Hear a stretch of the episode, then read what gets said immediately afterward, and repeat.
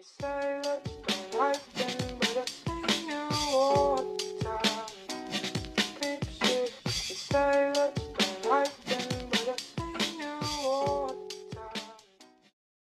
Hi, guys. Welcome to the No Critics, No Success podcast. Uh, this is the first one I'm doing since COVID, and it's probably been about six weeks since the last one. so, apologies for the coughs and the pauses. Today, we have a very special guest, a person that over the last three decades has influenced hundreds, if not thousands, of young boys, young people, and men in and around South Wales and Wales in general. A Cardiff hero known throughout the city as Mr. Basketball, but for reasons that we're going to hopefully discuss today, his many high level accomplishments have never been celebrated, both from a national perspective or uh, as a city hero. Um, definitely a person who's ch- achieved success his own way, breaking the mold, and definitely someone who has never listened to the critics. Just a quick list of some of his accomplishments, and I know we're going to go into a little bit more detail. Uh, this person uh, was drafted to the NBA. Uh, he helped to bring Wales's first and only full, fully professional men's team to Cardiff, uh, but has also uh, traveled across Wales delivering basketball with his own unique flair. He is now uh, after many years of competition between the two of us, he's now the head coach of Cardiff City men's national team and local league team. Uh, and he's involved in a few top secret grassroots projects that we're working on together. Mr. Chris Harper, everybody. Round of applause. How are you doing? I'm good. I'm good. How's everything going your way? All good, all good, not bad. Just at home, relaxing with the family, watch a little football, just enjoying my Sunday, my day off. Yeah. Do you get in trouble for doing this on Valentine's Day? Oh no, no, my wife's okay with that. She Yeah. she's fine. Part part of the job. Okay, fair enough, fair enough. So let's give everybody who doesn't know who you are, probably not many, I think, at this point, but just a breakdown on who you are and, and how you how you got into basketball. Uh, probably started about the age of seven, but you know where where I grow up and where I grew up is basically you know. Um, they put a ball in your hand and you play, and you play with the older kids, and you take it from there. Okay, so you you were you're born and raised in in, in America during quite a. Well, what's the way I can I can I can pronounce or, or, or get, this across in a PC way? It was a very difficult time for for people of color or people who Oh, were not white during without in- a in doubt. Um, the, the neighborhood I was growing up uh, and I grew up in was um, dominant Hispanic, and then you've got um, a certain um, amount of uh, uh, black people there. You probably had maybe one percent white, um, you know, and you grow up, you know, basically hard knocks. You know, you you uh, you get knocked down, you get back up, and you get on with it. So, so which part of America did you grow up in? Uh, Riverside, California, is just uh, a little bit further south of uh, Los Angeles. Were, you ever sort of exposed to any of the sort of early days of the gang culture? Um, I mean, it was in the environment. You know, you you had the drive-bys. You had, um, you know, you, you know, you and your friends, you know, walking down the street or are hanging out in front of one each other's homes, and somebody would probably drive by and, and take a few shots at you. You just you you duck, you dive, you run, and you just get up and get on with it. Unbelievable. So, what, would you say, like, um, compared to how the kids are growing up nowadays in in Cardiff, in South Wales? Well, let's just focus on Cardiff for the moment, because we've got a growing um, gang problem. Um, it's something you may or may not be aware of, and, and the reason I say you you may not be aware of it is that a lot of the media and even the police don't have a a handle on the problem in in Cardiff, uh, Barry, and and even and, and Newport. You know that whole area. There's a serious gang problem that's going on, a lot of knife crime and that sort of thing. But what was it like um, growing up as a young teenager, a young black man in in the states? Obviously, you had those crimes, but was it as bad back then, uh, or, or you know, compared to what we've got now? I mean, how, how would you kind of differentiate? I guess. Well, growing up in the environment that I, I grew up in and the environment that the kids are growing up now, it's a huge, huge difference. It, it's a major contrast because at home, people carry guns. they may carry knives here. You know, you can run away from a knife, but you can't run away from a gun. You know, if you're running away, you know, you can still get shot. Um, you know, if somebody wants to rob you, they're not going to rob you with the knife. They're going to rob you with the gun. Um, the violence was extremely bad back then. Um, and I don't know if it's tailed off at all because I don't live, you know, my, my family still live there, but I don't know if it's tailed off um, at all. But um, there was a story, you know, I went home uh, over a year and a half, maybe two years ago, and um, this gentleman was all he was doing was actually fixing up his car, took it down the road, turned around, and came back on one of the streets that I grew up in, and a bunch of kids wanted to make a name for themselves, and you know, one of them was my nephew, just happened to be one of my nephews, and they shot this gentleman, um, and they killed him.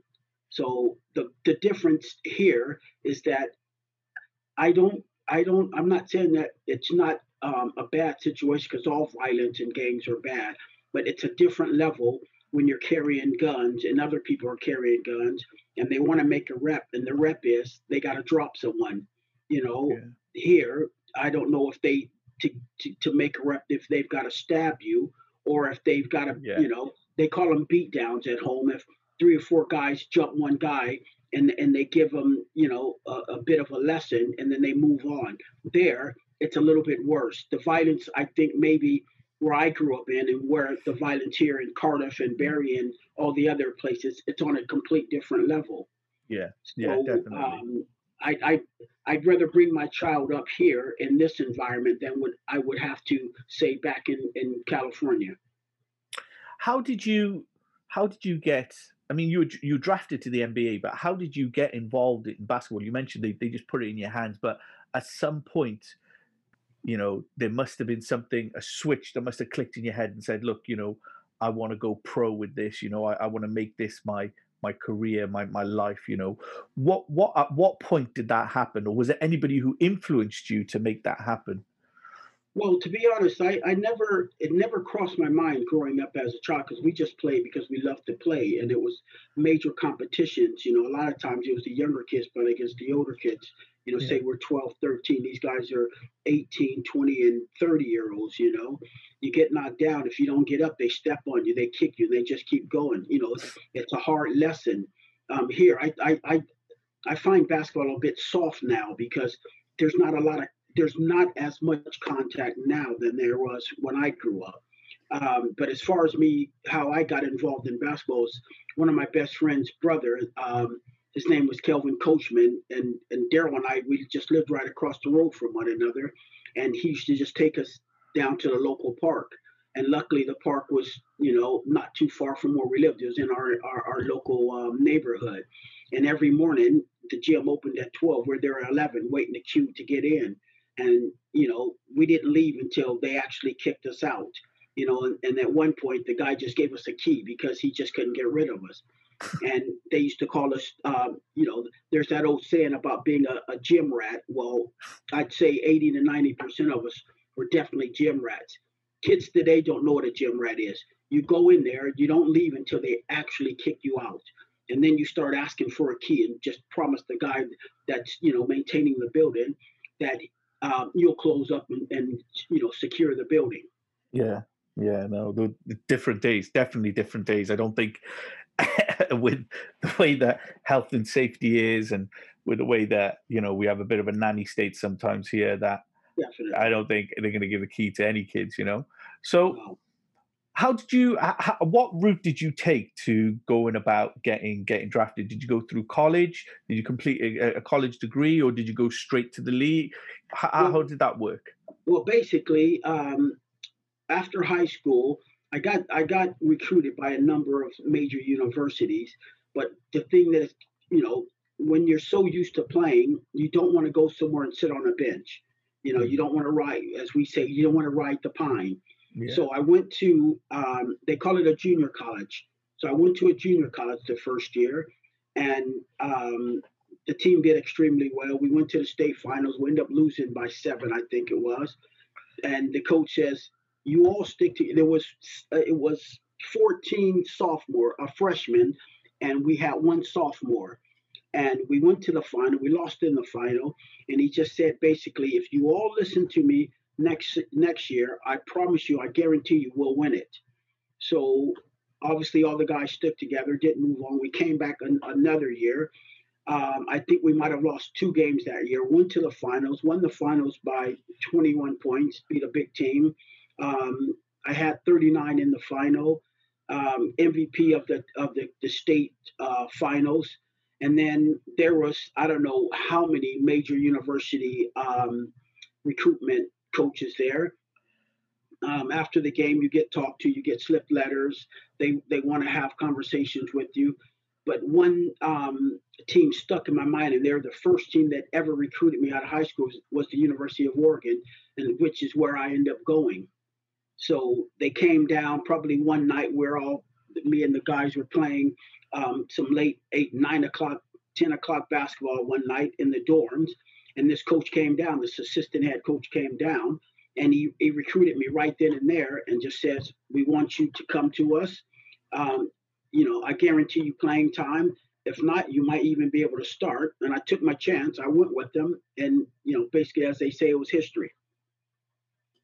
That sounds amazing. really Yeah. insight into how it how it how it used to be, how it used to be. So you went to the university. How long were you there for? How long were you? I at- was there three years at, at the University of Oregon.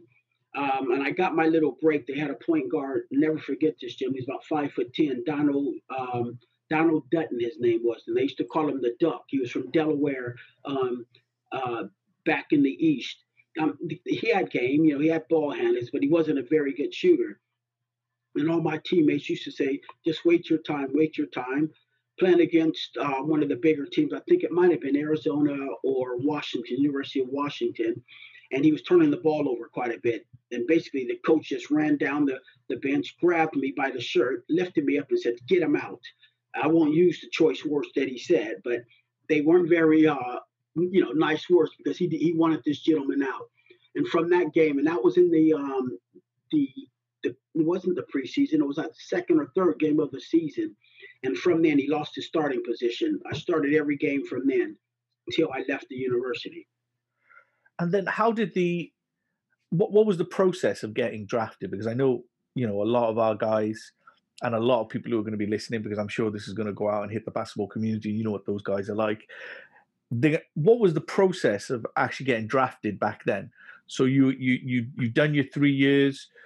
You know what I mean? You you you basically you, you got onto the onto the, the to the NBA's radar, as it were.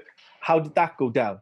Well, how, how it happens is that every major university, there's always going to be um, people from the NBA watching you. They actually watch you from when you're like 10 years old. They re- they start recruiting kids. It probably even goes even deeper now because they start recruiting kids when they're six, seven, eight years old now. But back then, I, it was a lot harder to get drafted than it is now because, you know, obviously they've got only a few drafts, but I think they went up to like 10 rounds. They go to a couple of rounds now. And I don't want to sound like I'm um, contradicting myself, but there were much, much better players back then.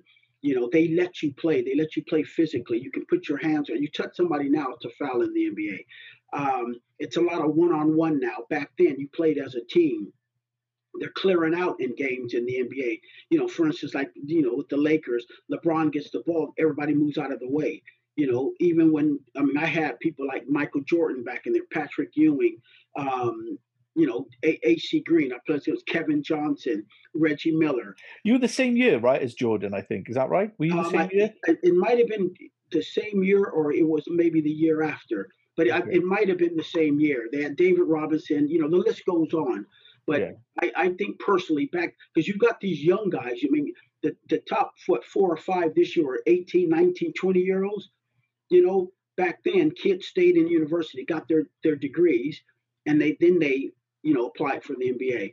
But how it goes down is that they One and done. they they, re, they they just come to games and they scout you and they scout they just follow you and and if I didn't my situation was is I ended up blowing my knee out my junior year so I sat out um, most of the part of the, the beginning of the season what I should have done is probably um, redshirted where you sit out a year and then did some rehabilitation on my knee and came back and probably came back stronger, probably went a little bit higher in the draft because before that, I was predicted to go a lot higher.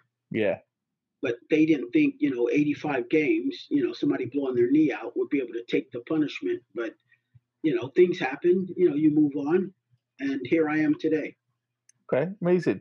So, what what's the? I know we've discussed it on a personal level, but how did you come over to Europe? What what was the uh, what was the spark? Because you you started playing, I think, a little bit of ABA in the states for a little bit, or what, what was the Um, situation after that? After um, leaving San Antonio, they wanted me to play in what they call their um, Sorry, I just I I just want to remind everybody, yeah uh, Chris, you were you were drafted by San Antonio Spurs. I want to make Yeah. that clear. I think I think that's amazing, by the way, but yeah I just want to get that out there. Um, Yeah. And then um, after San Antonio, you know, after the injury and everything like that, you did you you did some. There was another pro league. The uh, no, the ABA wasn't there. I can't remember what. ABA, uh, ABA. Kansas City Sizzlers, they were called at the time, but Yeah. I chose not to do that route. Um, I, I, I graduated, got my degree, and I had a job offer to teach uh, physical education, which is what I did. I went to, uh, it was a, a, a junior college in called Foothill in Palo Alto. So I ended up going there um, and I um, doing my rehabilitation there. Um, coached there for two years, taught there for two years. Then I got an offer to go to Germany. So I picked the offer up, went to Germany for a year, played there. Probably could have moved on, um, but then my father passed away. So I went back to America, sat out another year. So I basically wasted three years of playing professionally. Um, and then I got a call from my agent to go to New Zealand. So I went to New Zealand. I played there for a year. Who, who did you uh, play for with, in Germany? Who did you play for? Do you remember? Uh, it was it was a, a team in uh, Marburg, Germany. Okay. Um, I can't exactly remember the exact team, but it was in Marburg. It was Marburg. You say would say Marble Capitals or something, but How really did you find that? Because again, we- we're still talking. This is still early '80s, right? And this is still not that long after World War II, if you know what I mean. You know, Yeah, with, yeah, with everything. I never had any tension. No, no, no. Um, I mean, you know, you you you get looks, you know, because you're being like in in this the city that I um, played in. There wasn't very many um, people of color there, and I used to call them stone faces because they never smiled, you know. and luckily, I met this little American, this white kid that was over there studying German, and he lived there for five or six years. And him and I just became good friends we went into places, went into restaurants. They he said that people would make remarks in German, then he put he put them in their place because they didn't realize that he spoke German fluently because he had a excuse me he had a um, New York accent. Yeah, Not realizing this gentleman spoke uh, German fluently, he put them in their place, and yeah. um, that's probably the most racist, you know, or racism that I you know I had while I was there. Okay, all right. And then you went from from from Europe, and then you went over to New Zealand. You're saying, yeah. Yeah, I went to New Zealand, played there, very, very, very high level. The level um, back then is much higher, I personally think, than it is here in Britain. Because when I came after I left there, I went back home another year out, then um, got an offer to come here through the agent. Didn't even know where I have to say, and I'll say sorry to the, the people of Wales. I never even heard of Wales, you know, and they says, oh, it's in Great Britain. I thought, okay, come over, take a shot at it um, and didn't find the league very hard because by halftime I was already I'd have 25 at halftime. So, so how did you get over to? So, you got offered to come over to Cardiff, was it, or was it was it to to a- I another? got I got I got an offer through my agent saying, "Oh, I've got a job for you," because the job the originally the original job that I was supposed to have had was in Sweden. So they have this this guy that um, basically he pumped up his resume saying that he averaged this, he he could score this amount of points. You know, he's a great defender. You know, basically the guy lied. Yeah. And through my agent, I found out that the guy probably lasted about two months, and they got rid of him. Sweden or Cardiff? Cardiff no. It was in Sweden Sweden. because right. that's where I was gonna, I was heading there Yeah, yeah, until yeah. that happened because this guy pumped up his resume. So I ended up not taking that job because the job wasn't offered after that because they they gave it to some guy that they thought that had a better resume than I had basketball resume. Okay. So a couple of weeks later, at some friend's house in San Francisco, got a call. we I got you a job, guaranteed job. It's in uh, in Wales. I says, well, I don't know where Wales is. So he explained. He said it's in the UK. And I says, well, you know, what's the weather like? What's the people like? They speak English, blah blah blah. Yes. I said, well, I'll give it. A, I'll give it a try. I'll give it a shot. And that was in 1992. and met my wife here. You know, got a kid, stepson, my my youngest son, and as they say, the rest is history. Still here.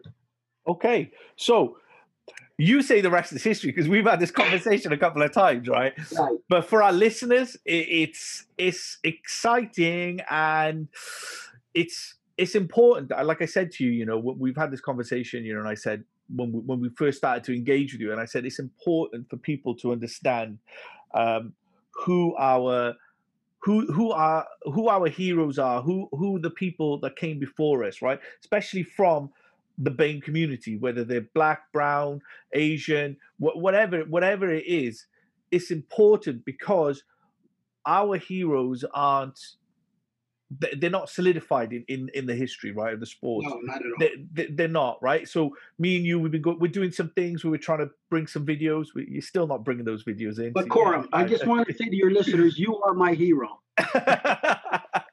Thank you very much. Uh, sarcasm, right? But that's fine. But th- this is why it's important, you know, that that we put these things down and there's a record of this out there, right? Whether people say it's an opinion or whether they say it's fact, it's irrelevant. The conversation is there, and the people that you've engaged with over the years will know.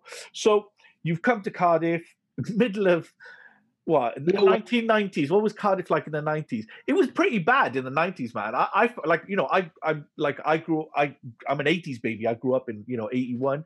I, I, was born in eighty one, and so I, I remember the nineties very well. And it was the late 80s when I got into basketball. So 89, 90, the early Jordan years, right? And Cardiff wasn't a very nice place. It wasn't a very nice place. It was very there was a lot of conflict and a lot of tension, both in the schools and you know, kids are kids, you know, but they just pick up what they hear. But it was basketball that everybody kind of looked towards, and I think I want to tell that story because I think that's important because it, it really kind of opened some doors. So you've you've come over in '92, and, and which team did you join? What, what was it? What was it called? Then Cardiff. Uh, back then, the team was called Cardiff Heat. Okay, okay. So and, you've come uh, in. The, yeah, the the the, the um, company that owned us was called Brent Walker. I'm not really sure if too many people um, know who they are, but they also own the uh, Cardiff Devils. So ah, okay. Yeah, so there was quite a bit of money back then because they put a lot of money into the Devils. They put a lot of money into our basketball. We used to play out of the ice rink. They'd yeah. have their away games. We play our home games there. Okay, okay. So what they put a floor down or something? Is they, it? They put a wooden floor over the ice. Uh, yeah. But it was a, it was a very very nice facilities. You know, and we you know pretty much almost packed it out a lot of the times. Um, good, very very good environment. Um, yeah. You know, you know that you you knew the crowd was there. Yeah. Um, and it was a nice place to play. Yeah. Wow, I didn't know that. I didn't know that. Okay, and then you talk us through some of the things that you did with Cardiff because this this pro team that that was there was obviously not many people know that they, that they, you know that there was this high level team in Cardiff. You know, people. I actually had a conversation with um, the the I, I, former or he might even still be the current uh, Welsh men's national coach, and he wasn't aware that we had a pro team, you know, a high level team, you know, back in the day. And I said, yeah, we did, you know, is it, is it, and he said, oh, wow. Because the thing is, I think a lot of the people that he's speaking to are not really from Cardiff, you know, they're, they're people who are, uh, you know, naturalized, like yourself, naturalized into Cardiff, right? The students, they've settled down. They don't know the history going back that time because they were never involved in it and it hasn't been as well documented what you did. So um, well, I think, yeah, sorry, go on. Yeah. No, I was just going to say, you know, basketball is not at the same level now than it was when I came here.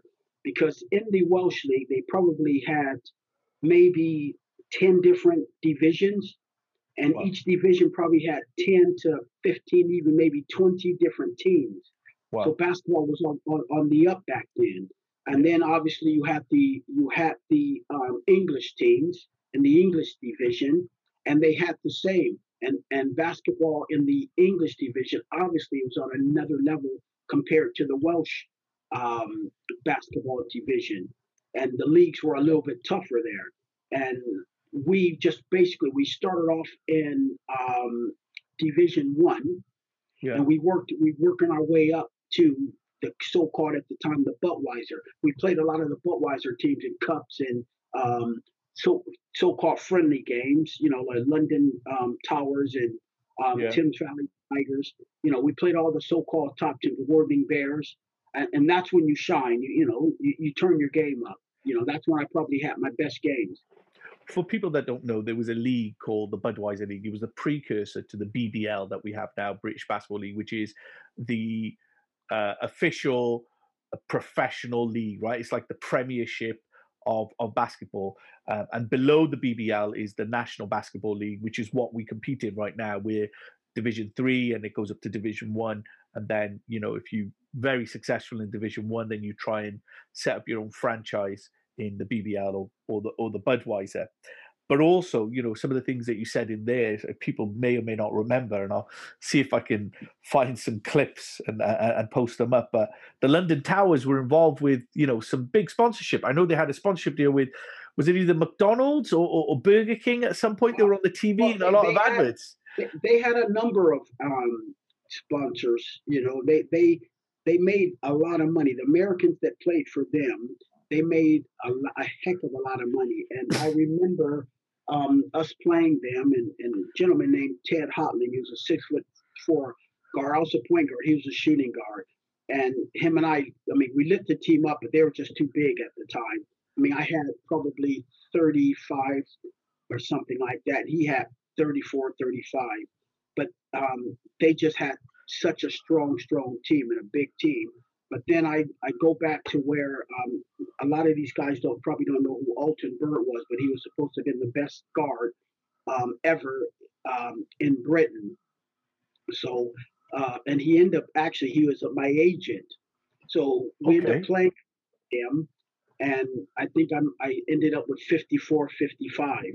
And I said, this is the best that they've had. This is the best point guard they've ever had in, in Britain. Um, and then the following year, he, they got promoted to the Budweiser, and he offered me a job. And I think it was something like maybe fifteen hundred a week they offered, to, you know, to pay me. Who's this? but- Cardiff now, oh. or Sorry, was this Cardiff now who are offering to pay you that? no, no. This at that time, this was after we had played them in the um, in the first division. That they got, they won the league and they got promoted to the Budweiser League. Was this uh, then- which team was this? Sorry, sorry, sorry. That was Crystal Palace. Crystal Palace. Okay, they yeah, I know, I know. One of the better teams in the Premier, you know, in, in the Budweiser. Yeah, Um, I mean, they called it Premiership sometimes, but it was the Budweiser League back then. yeah. Uh, they won the league and they got promoted straight up, and they they had, but they just felt that they were missing uh, a, a missing link because they the, the, the following year they probably came in like third or fourth up in the the, the uh, Budweiser, and the next the following year after that he offered me a job to come up, and minimum I just said to this gentleman I wouldn't come up for less than fifteen hundred a week.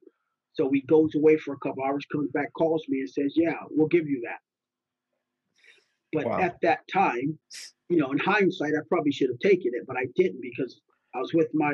Well, we weren't married at the time. I just opened a um, Harper's American Sports in town, Yeah. so things were going quite well, and I didn't really want to leave that and then take the chance of, you know, I mean, the salary would have been great, but money always doesn't bring you happiness. You know, No, it's what's no. around you. Okay, so so you you basically took Cardiff basketball to the next level. You know, you were probably from from all intents and purposes. I, I mean, I only saw you play maybe about half a dozen times. You know, I couldn't afford to pay to see you play. So where I got to see you play, and if you remember, you may not remember, but it was actually in uh, Butetown Pavilion on a Sunday, and it used to be um, yourself, Julian, um, who I still see around every once in a while, and um, I think you did a couple of sessions, you know, with with various schools, and, and and I was involved in, you know, as a as a young child and stuff.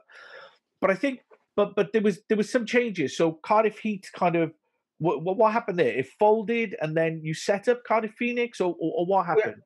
Yeah, well, basically, um, after the first two years, um, the the guy that owned the team at the time, you know, he he didn't push for uh, more sponsorship. He, he he said that he did, but I don't think he took it as far as he could have. So that that second year, I actually got an offer to go to Israel, which I got on the plane and I went to, and I was there for a couple of days, and I blew my ankle out, which would have been, you know, Yeah. um, probably the the serious making of me financially if if that was the case because they they paid a heck of a lot over there in Yeah. that part of Europe. Um, so I came back. The team folded, so we um, basically the phoenix rises from the ashes, and that's where the name came from. And myself and this gentleman named Gwen Redman um, came together, worked on sponsorships, and we we ran it, you know, ourselves um, and we were fairly successful. Got a few sponsorships, you know, to help us run the team. Um, it's it's it's a lot of work, you know. If you want to, you know, you want something out of it, you got to put a, a lot back in. And Yeah. by putting a lot back in, we were able to play in the National Sports Center. You know, we filled that place quite often. Um, and whenever we couldn't get that venue, we went to other um, uh, leisure centers. We played there. Always successful in those. Um, we end up because we because we the team went under, we had to start over in Division Two instead Right. of Division One. We had to work our way back up.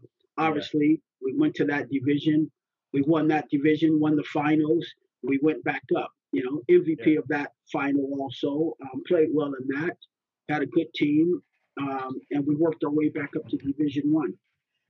Let me let me shift a little gear now. So the Phoenix eventually things kind of came to a natural conclusion, probably is the best way to put it, around about the end of was it 98, 99? I think was Um, that your last season with them? I I, I really can't. Um, I'm not really sure exactly when we came to an end because when we knew we lost all of our sponsorship, I ended up going to Coventry. I played. I you know I got uh, a Right. contract offer to go to play in Coventry. Okay. So when did you stop playing pro ball then? Oh God, I was geez probably 43, 44, and I'm 58 now. Okay. So I played because from Coventry, I played there two years, and then I came back to Cardiff, and um, I got an offer to go up to um, up to Eastleigh, and I played for uh, Solent Stars. So I ended Wow. up playing up there for two years, and I was into my 40s then, Yeah. but still playing at the high level. You know, the the the you know the level just under the the Budweiser at the time. Okay, amazing. So, because the Phoenix then carried on for a little bit, and then that kind of because you had the Phoenix, and then I think you had Cardiff Clippers. Clippers. Yeah, the Clippers, right?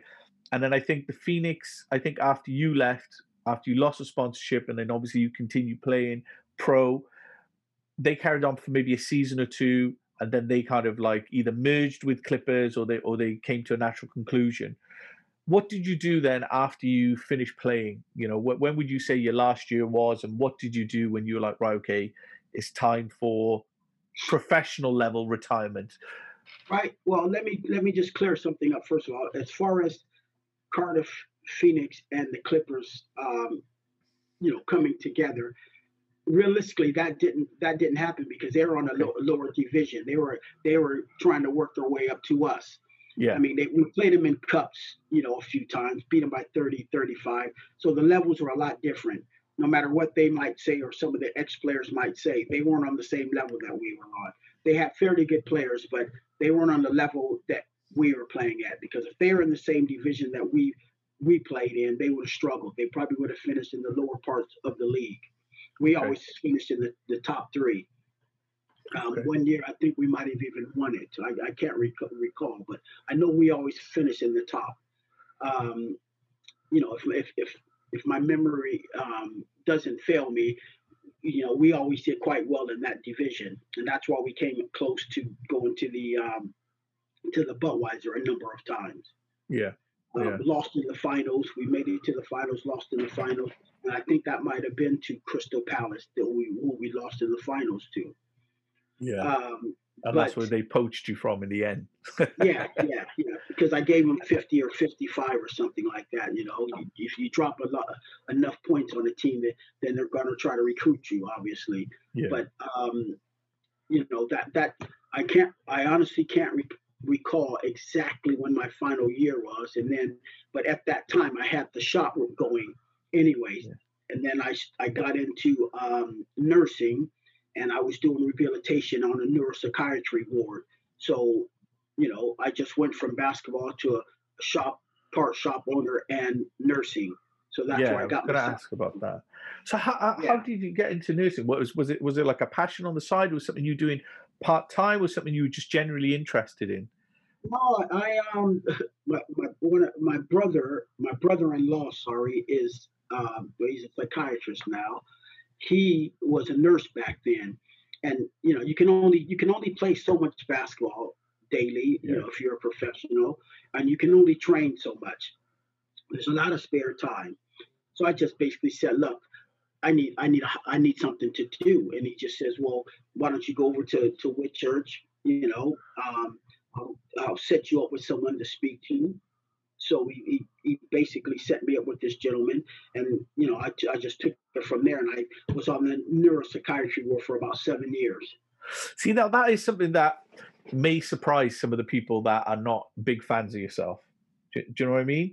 It- because no, no, I and, and the real and that, that's a compliment in, in a sense, right? Because even when we've had our rivalries in the past, I've, I've always been, you know, I've always been respectful. I've always been, I've always smiled, and because I get it, right? I understand a telling part of that role where you have to be selfless to do something like that. Maybe critics of yourself, you know, that okay, there's this guy here, he's super competitive, wants everything, wants to win everything, he's this, that, and the other.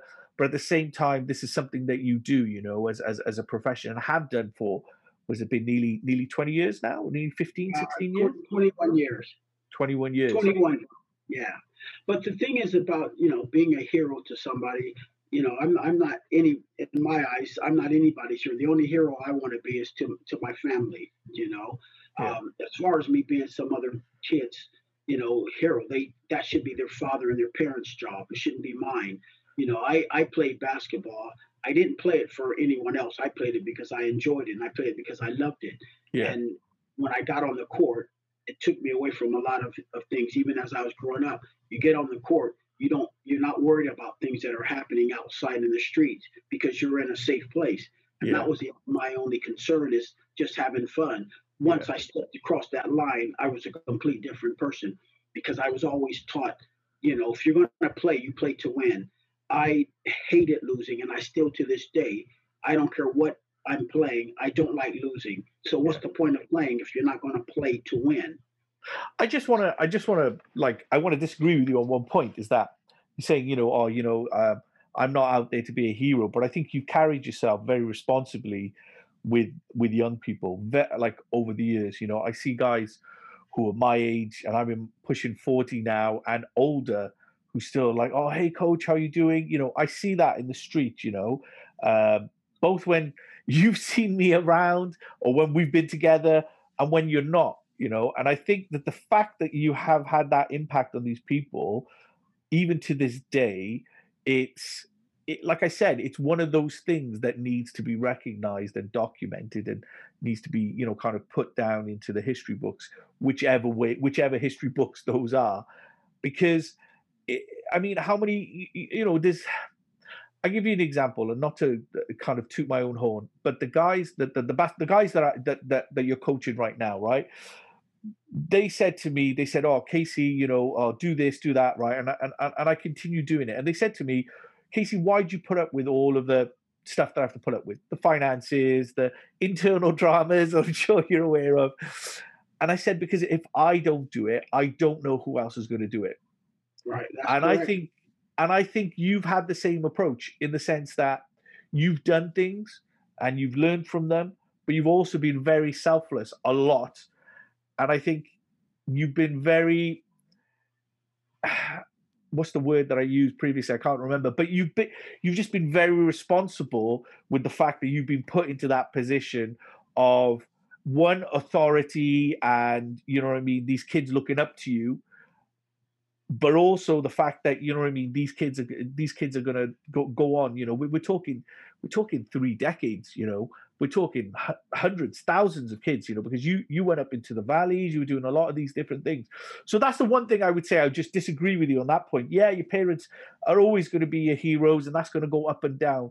But I think you've conducted yourself with, you know what I mean. I'm sure we've all made mistakes, but you've conducted yourself in such a way that even to this day, whenever I speak to people, they they speak very fondly of you there's very few people that anybody in any aspect of life still speak fondly of. You know, like we've well, had our ups and downs, but like I'm quite proud that that that we we're working together now, right? I think that right, okay, we're two quite formidable people within what we do. Mine more administration, yours the basketball side of things, and that's and that's great. You know, that's what it should be. You know, pooling together our resources. But there's very few people that speak as fondly about anybody, you know, over the years, you know, because after time people go, oh yeah, yeah, whatever, you know, but I don't think that's the case. So I, I don't think you should. I disagree with you on that point. I, I won't, right. I won't hammer it anymore. No, no, uh, no. I understand that, but what, what? There, there's a, there's a few things that people have to understand. you know, as far as you know, being um, a role model, you know, there's there's there's so-called role models. You know, they they look at people like Michael Jordan, uh, professional athletes, any professional athlete, as a role model. Sure. the way society is now, it's all um, social media, which is to me is an extremely dangerous um, platform, right? But my my examples are the way I play. You know, I don't want to try to be somebody's role model by um, out there showing off and doing things that don't come naturally. You know, I just went out there to play and I played hard. If you're going to play, you play. You give everything that you've got while you're on the court. Then it's how you engaged with people when you well, weren't playing. You know, it's it's how you were with them when you were coaching them, or you'd see them on the court, or um, again, you know, when you talk to the youngsters. Okay, so what are you going to do? You know, what are you doing in school? To help you get to where you want to go? Those tough right. questions, those direct questions that the teachers are too scared to ask, you know? Right. Well, the, the way, whenever I coach kids, you know, if I were to continue to coach them now, even the guys that, that, that we're coaching now, um, I was always taught basketball is life, right? It's, it, there's, there's the way you, um, you treat people in basketball is the way you should perform when you're off the court if you had a job. So example is is that in basketball you have to have discipline. Right? So there's always going to be someone that is a coach is going to be um, given directions. If you're unless you you win the lottery or if you you you, you own your own company, you're always going to have someone that that is going to be your boss. So yeah the same thing in basketball. If I'm your owner or I'm your coach or I'm your boss, it's the same thing that carries over in life. So that's how I used to teach because that's how I was taught. You're going to have to work for someone. You got to have the discipline. You might not like him or you might like not like he what he or she says, but it's your job. So you have to carry yourself and do your job and do it the best that you can and listen to what they have to say. And then once you leave your job, you can say whatever you have to say about your boss or whoever else um, is involved in, in, in where you're working. But it's still, if you're nice in basketball and you you uh, if you're able to to take um, discipline and you're able to take criticism, right? Most criticism I try to give is constructive criticism. Or my coaches say you beat someone down right? But then you build them back up and you make them a better person. You make the people around you better people. You make the players around you better players, you know, but you're, you know, you got to be negative to get to the positive. You know, you gotta you gotta break them down to build them, and that's how kids are, are taught. You know, they may not be getting discipline at home, but when they get on the court, that's where you you give them a little discipline, and it carries over into life. You know, because if you allow them to run wild on the court, they're going to run wild in the streets. If they're running wild in the streets, then if they ever got a job, they're going to run wild in the job. So, yeah. you know, it's hand in hand, isn't it? You know, you, you know, and that's how I was taught. Basketball is you, you treat it like you're moving on to life. And that's where it's going to carry eventually. You got to be able to listen to what people tell you. You know, there are people, players that think they know everything, just like kids think they know everything, but they don't. You know, um, they will learn. If some people have to learn the hard way, you know, you might get out there, you might say something to the wrong person, and there's always someone bigger and better and harder out there than you Yeah. are. Just listen to what people are telling you. Simple. Then you have a.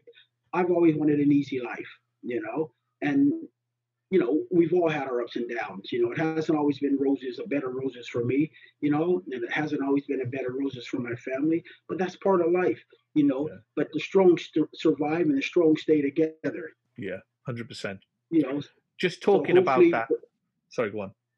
No, I'm just going to say. So hopefully, the boys that we're we're we're, we're um, coaching, that I I call educating, you know, because I'm just trying to pass on the experience and the knowledge, basketball wise, that I have, and I just want to pass it on. Now, I, I got out of it for a couple of years, and if it wasn't for you and um, your running mate, So, um, so Yeah. exactly, I wouldn't be involved because Yeah. I got you know disillusioned with the politics of basketball. You know, Okay. it's just a game. It's a, it's a game. Should so enjoy let's it. let's bring up those let's bring up some of those politics there so the, the name of this podcast is is no critics no success. So no critics no success um is all about basically mavericks people who've done it their way um have been you know had a lot of criticism saying oh you can't do this you can't achieve this you can't do this you, you can't do it this way but they've done it you know they they've had their success they've you know they they've kind of you know like frank sinatra said did it did it his way right? So you're known to say what you think right and Well, this has look- sometimes caused you some conflict Well, you know, the bottom line is, and what people have to realize, right? I got four little brothers. Okay, yeah there's ten in my family. If Wow. you don't have anything nice to say, first of all, don't say it. But if somebody asks you a question, just tell them the truth. They may not like it, but at least you're being honest with yourself.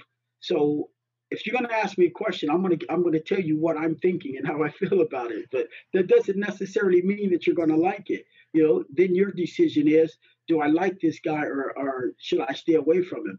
But well, well that's the, that's the question that is the question you're known to Yeah. say what you think this has caused you some conflict right which don't mind conflict do you wish do you wish you avoided or didn't cause which conflict do you No, wish no, you avoided or didn't cause conflict is healthy for you, right? Because it makes you a person, you know, because it's not going to be all nice and smooth selling in life.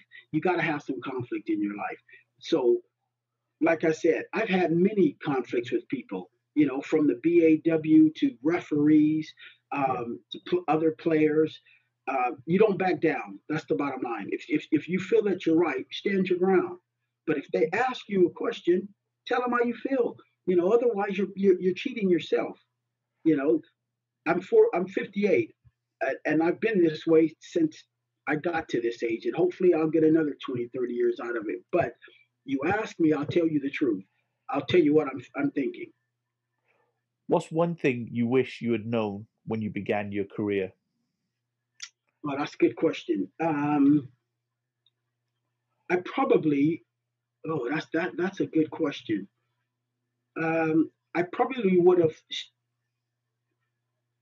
worked even harder than I did. I worked quite hard anyway, but I probably would have worked. I would have pushed myself even that much further and harder, um, and spent more time um, on the courts, in the in the gym, in the weight room, um, running. You know, but you you get sidelined a bit. You know, and if you want something, you got to avoid all of the outside. You got to put yourself in a box or in a circle, and everything else you just got to leave until you get to where you want to be. single-minded right Definitely. You know, people came down hard on Michael Jordan after he did this this last video, right? Yeah. He's a he, he was a born winner, right? He hated to lose, and that's the same era I came from. I don't like losing. I don't like losing now. I play you some cards. I'm not going to lose to you. Okay. So, bearing that in mind, before we get on to the, the Jordan debate, because I know everybody Okay. will want to hear your thoughts Okay, let's that. hear it. Where do you think you found your biggest critics? So that's uh, from the coaching side, from from all aspects, n- uh, Budweiser leagues, South Wales leagues, local leagues, whatever. Where have you found your biggest critics, and, and why do you think that they've been of well. Because you've been successful. That that, that is something that we need to put in there. Right. Well, if as far as my biggest critics, we'll go we'll go all the way back to when I was growing up. You know, I was 14. I was in a Spanish class or, or an English class, and the teacher says, um, "You're not going to be successful. Just get be prepared to work with your hands." You know, because they put people of color. They didn't want you to succeed. They didn't want you to get a degree. They didn't think that you could you could think for yourself. They didn't think that you were smart enough or educated enough to go into um, university and graduate. Yeah. So that was my first critic that I shut him up, right? And if I ever saw him, I I I tell him the same thing. Remember back in the day when I was a child, blah blah blah. You told me that I wasn't going to be anything. Well, you know, I went to a major university. I got a degree. I played on television. You know, I got drafted. So I became nothing in your eyes. Um, and then my biggest biggest critic in my eyes would have been my mother and my my family back then, because if I was staying with one of my brothers at the time, Jackie. He um, he made sure that I was up at four running the streets, running and doing my miles. And one day I recall it must have been about 20 past four on like a Wednesday or Thursday, and I didn't get up on time. And he was just coming in from work. And he just kicked me and said, What's your problem? And I said, What do you mean? He says, It's 20 past four, you're late. You know? So I got up. I mean, if you're gonna have a hero, that man is my hero, my brother, because he's worked hard all his life. Would you say he's one of the three most influential people? Well, my mother, my brother, and then I'll put the rest my family. Okay. Right, those are the most influ- influential people in my life because um, my mother was a nurse. She worked 16 hours a day. My father wasn't around. She raised 10 kids on her own. Um, and it wasn't the easiest job because um, some of my brothers were not the nicest people um, because they used to run the streets. And and, and I, you know, I'm not ashamed because it's where I'm from. Two of them were in and out of prison. Yeah. But I never stopped, look, never looked down on them. They still were. I always looked up to them because we're family. Yeah. Um, I never lost respect for them. They did what they had to do to survive. Um, and then as far as being, you know, critics here, I didn't care. And then maybe that's where I'm I, I became ruthless because I didn't care and I still don't care what people think of it because unless you're gonna pay my bills, you're gonna pay my mortgage, I don't really care what you have to say. So you know, um, the situation is with the social media, right? That's where the parents come in. Okay, you you need to to teach your kids that everything you see on on on social media it's it's not true. You get you got these these guys or these girls. They've got one look on social media, but they can pass you in the streets and they look like a complete different person. it's called catfishing. You Catfishing. understand what I mean? So you Yeah. you, you know she might look nice on the uh, on on the screen, but then you see her him or her in person, and they're, they're it's a complete different person, completely. you know. Yeah. But as far as you know, people criticizing other people, I would say to kids and and even to the players that I'm coaching now, don't give a toss, right, to what people are saying or what they have to say about you. Because if they're if number one, if they're talking about you, you're important because you're giving them something to talk about. Yeah. I don't care giving somebody something to talk about. That means they're thinking about me instead of thinking about themselves. Then number two, unless they are paying your bills and they're going to pay your mortgage, right? And they're going to look after your family, don't worry about what they say. Yeah. Hundred percent. It's not important. So let's move on to the big question. There's always a debate between myself and you, and even myself and, and the younger guys, and I think they've won me over, to be honest. Um, between and we- we would, and I was sending you messages the other day actually about this. Uh, and you said you said he was joking, but but I'll get into it. The game has changed. It's definitely changed. Whether you say it's oh. evolved, it's got soft, or, or whatever the situation is, there are guys who are doing things now that were not possible. Now, I would never say that LeBron is soft just the way he plays the game. I would never say that. But if we're going to go with the GOAT, the greatest of all time, who would you choose out of Jordan or LeBron? And what are your reasons behind that? Well, first of all, right? Okay, LeBron's a beast. I love him now because he's a Laker. I'll be honest with you. I, I, I didn't like him because he brought a title home to LA. So you know, I got to mm. give him, I give him his daps. But all through LeBron's career, he didn't like to take the final shot. He didn't take the pressure shot. Jordan demands the ball. Kobe Bryant demands the ball. I put Kobe Bryant ahead of LeBron, right? The, the closest thing to Michael Jordan to being the best in the world was Kobe Bryant, Yeah. right? That's the closest. I don't care who you are out there listening or whoever you are that loves basketball. You got all these guys that think they know about basketball. Unless you witnessed yourself, and I I played in that era. I witnessed it. I I I played against players that were in the NBA back then, right? It's a it was a different level to what it is now. Back then, they let you. Oh, for those who are listening, do your homework. Get on your Google. You're all on social media.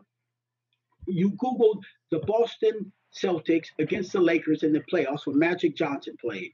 Okay, I'll name Celtics are every my player. team, by the way. Okay, well, that, see that, but I'm a Laker fan. You know, so um, so you you you you you you YouTube those two teams, right? Yeah. Then you go to Chicago and you Google Chicago versus Detroit, the Bad Boys, yeah. right? In the playoffs back then, it's they they had this rule: there is no layups. So if a player went for a layup, he was taken out. But do you think You that's a good that. thing or a bad thing? Because it doesn't. Well, it's basketball. That takes the that that's what took the game to a different level. You see, so because playoff time is completely different, right, to the regular season. But see now, playoff and the regular season now in the league is still it's the same. They don't turn it up. Back then, Chicago took it to another level. Boston took it to another level. Detroit took it to another level. LA took it to another level where you come in for a layup, you're going to feel it. You, you're going to feel some pain Okay. because they What, what did you think of the? What did you think of the uh, the 2016 finals? So, uh, uh, LeBron, is down three one to Golden State Warriors, and he comes back and wins four three. Okay, best of I, seven I, game. I, I'll give him. I give him credit to that. Right, he carried. But what did you think of the game, the style of game? I- Because I, I felt that that was quite a physical encounter to come back from three Yeah. one down. It, it was physical. I mean, don't get me wrong; they weren't taking each other out in the air, and I and I don't know if I like that style of basketball personally, because there's a lot of injuries that could happen. I don't know if I if I Well, that's something I would enjoy watching. I'm not saying it's right or wrong, but you got to I'll- I'll give you- appreciate, you, know, so, some of the things that that that, that happened in that in those. Yeah, I'll give you some examples. Okay, with that series there, okay, the, um, they they came back, right? But in my eyes, Golden State fell apart. They got they got lackadaisical. They they thought, okay, we're three one up, game over, it's ours, right? Not knowing that you know if if you're a professional athlete, you don't give up, you don't quit until, as they say, the fat lady sings. Yeah. Okay, now as far as the physical side of it, my what what the point I was trying to make is is you know, in those games, right? How many fights did you see happen? Not Oh. very many. There wasn't very many arguments, right? You go back to the 80s, you go back to the 70s and 80s, right? Even the early 90s, the game was extremely physical, Yep, right? yep. I'll take you to where when the Lakers had Kareem Abdul-Jabbar and he did this film, Airplane, and this kid goes up to the cockpit and he asks uh, Kareem, "Can I speak to you?" Blah blah. blah. Kareem says, "Yeah, what what is it, kid?" And the kid says, "My dad said you're lazy and that um, you don't get up and down the court the way you should." So he grabs the kid, turns the kid around, and says, "You tell your dad he tries to drag guys that are seven foot, six foot ten, six eleven, weighing three hundred pounds up and down the court, right? now you you get on the box, right, and you're posting somebody else. They don't let you put the elbow in their back. No. You see? So you watch the games back then, you're able to put your elbow in somebody's back, even when the point guard is dribbling the ball. You can check them. You can check them. You can't Yeah. touch them now. No. So back then, you don't see um, point guards doing this. So let me get this straight then. You think that Jordan's six rings and what Jordan did in his shorter career um, were of more substance because the game was way more physical, i.e., dangerous, because that, that's what we're saying. And what he achieved was testament to his to His his greatness. greatness because Oh. it, the level the, the game was so different, so much more physical, so much harder. We're saying it was up another level. Is that what we're saying? Well, it it definitely was on another level. His achievement to me was a lot higher and harder than it is to what LeBron has, right? Because back then they didn't go out and buy another superstar to make a, a great three. You played with what you had. But didn't they bring in Pippen? and and he even says brought in Pippen, Rodman, uh, Kukoc was brought in as well. You know these guys Okay. They they, they were I, I, at least well forget about Kukoc, but Rodman was a star, and I would say Pippen was a rising star when he came in, and you know even even uh, Jordan says you know look. I couldn't have got those rings without him, you know, and so it, so he did think have that support structure there, you know. he did have his but- stars there. No, but what what you have to see the difference is right. LeBron, you know, he he won. Okay, when he won it with with Miami, who did he have on his team?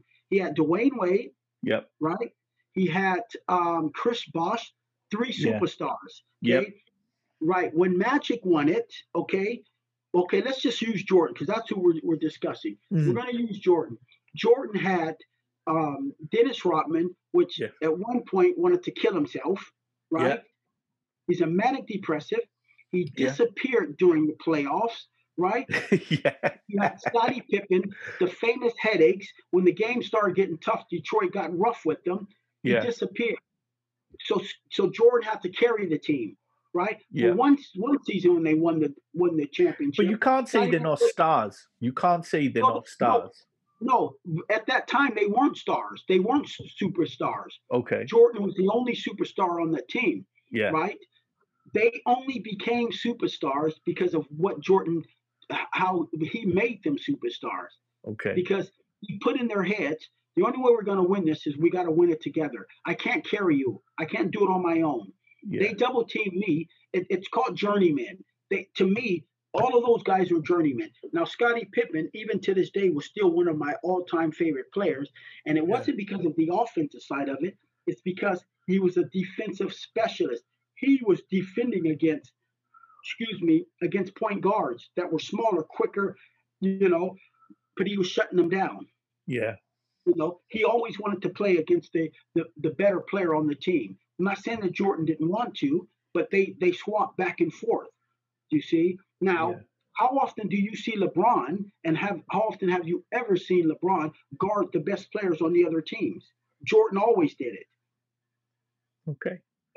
Kobe Bryant always wanted to do it, right? Because it's a challenge, right? And if you don't want to accept the challenge, you shouldn't be on the court. Okay. I think that's a good good point to to, to end it there.